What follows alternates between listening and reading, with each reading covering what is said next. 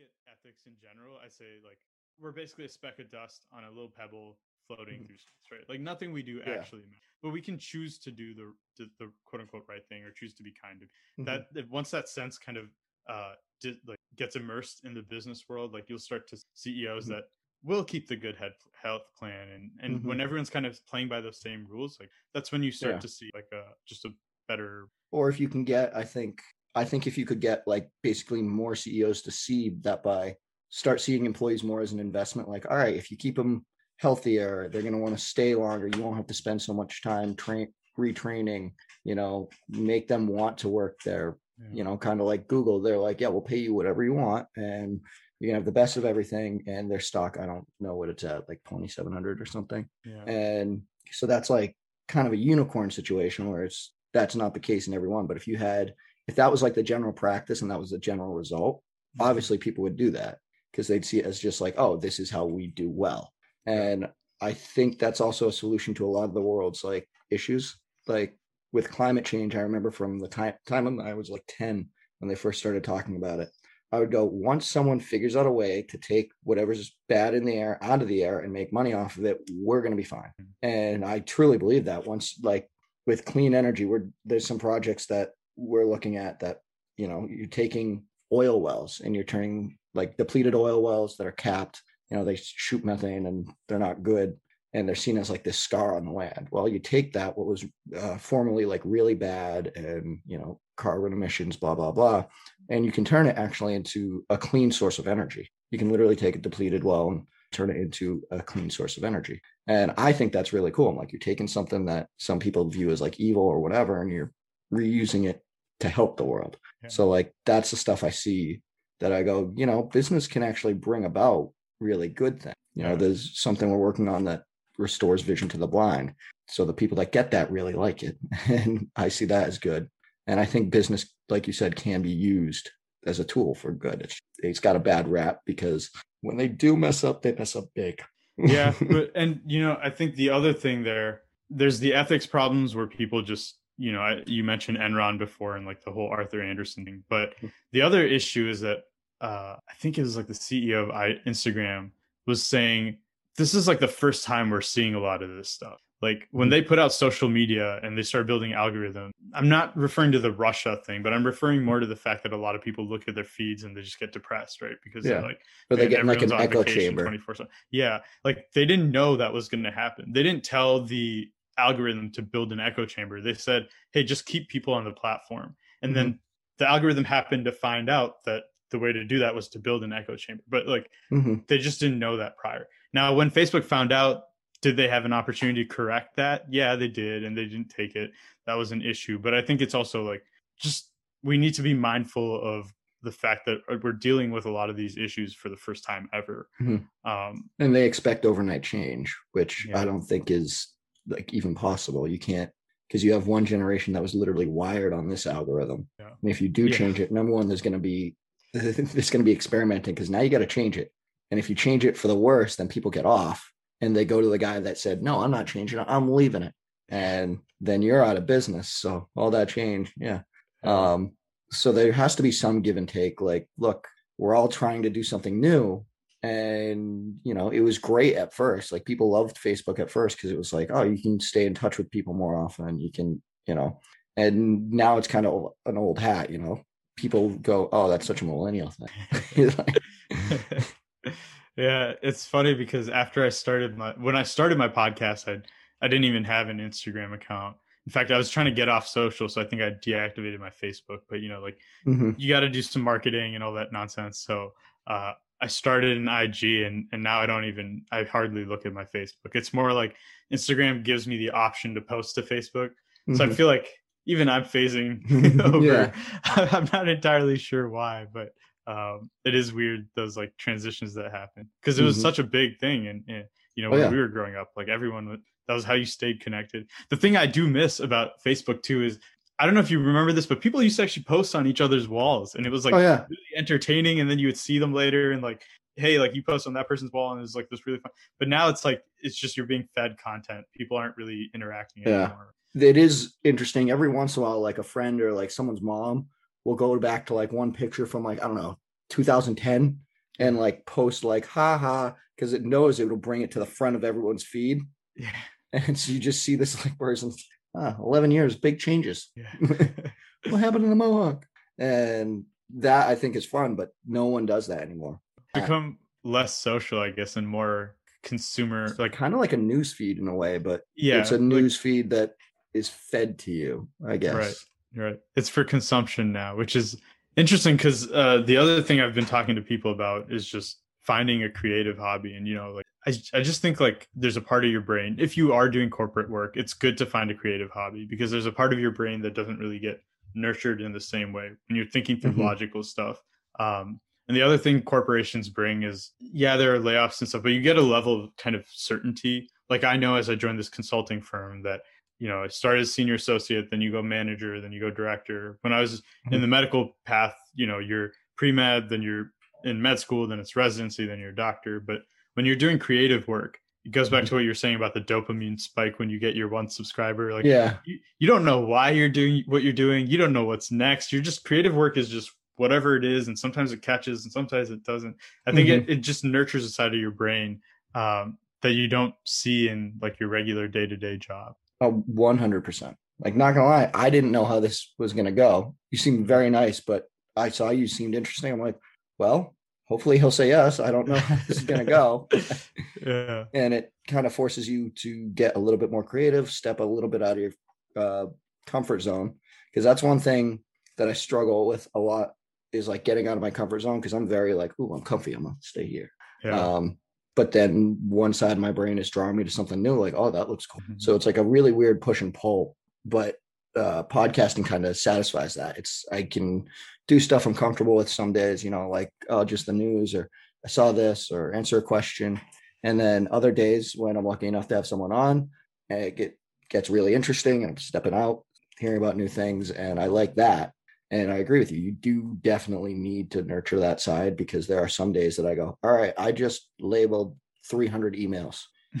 like, like no creativity, not even like logic at that point. yeah. Like, you just go like, I don't know if that even made like in the grand scheme of things, that literally didn't matter what I just did that I spent like 10, 10 or 12 hours on and put all that work into literally didn't matter. Yeah. So I think the creative outlet does help with that. It's like, even if other people don't like it, I feel like I put something into Yeah. It gives you ownership over something. Mhm. So you uh, you're starting work again as a consultant at, for Mhm. mergers and acquisition. You excited about that? I'm pretty excited actually. It's just I think right now I'm in a very strange place because the last few months I've just focused exclusively on my podcast and it's done really well. So it's called Brown People We Know and I basically just interview other South Asian Americans that have taken non-traditional paths, right? And the idea is a to dispel external stereotypes. So a lot of people think Indians, Pakistani people, they're like they're only doctors, they're only lawyers, that kind of stuff, right? So I've had Mhm. on like a death metal guitarist that retired and became a dentist. I've had on a chemical engineer that like ended up becoming a Miss World candidate, and then she like uh, started her own makeup line. Like these really, really crazy, cool people, right? That are doing all these things.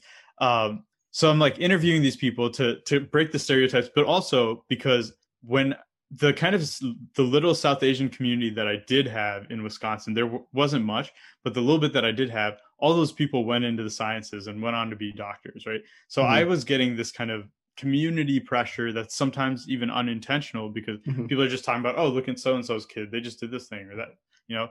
So Mhm. you hear that, and then it puts, puts a little bit of pressure on you to to go down that do path. something or down that path as well. Yeah. So I wanted to break that social pressure within the community. And so I have this podcast and like I said, I've been spending time on it. So like it's been featured in Forbes, it won an award. It's like kind of crazy how it's taken off. But uh I've been so focused on that that part of me is now just like, oh man, like the corporate world. like Like, I don't want to stay on this for a little bit. Um, but I think it'll be interesting to try. It'll just be a new, to your point about like getting out of your comfort zone. It'll be a new challenge to try and ba- balance both worlds. And Mhm. needing to do that has forced me to think about it differently because now going back to the thing about ownership and you know uh, starting a creative project and where that can take you i've now started outsourcing some tasks on paying someone to help me with editing and these types of things which is Mhm. a year ago when I started, literally, there's a closet over there that I was sitting in to start mm-hmm. this podcast, interviewing my friend. Like, I didn't expect that I'd have to one day start thinking about, you know, putting mm-hmm. it, put, putting together a budget for this and all those. Yeah. But yeah, so I, I, have mixed feelings. The other thing is like, uh, uh, you know, I have this time where I'm training to be a pilot. So like, mm-hmm. on, the downside is once I start corporate work, it reduces my amount of time on this creative work. But the upside is I'm training to be a pilot. Hopefully, I'll have my license by then.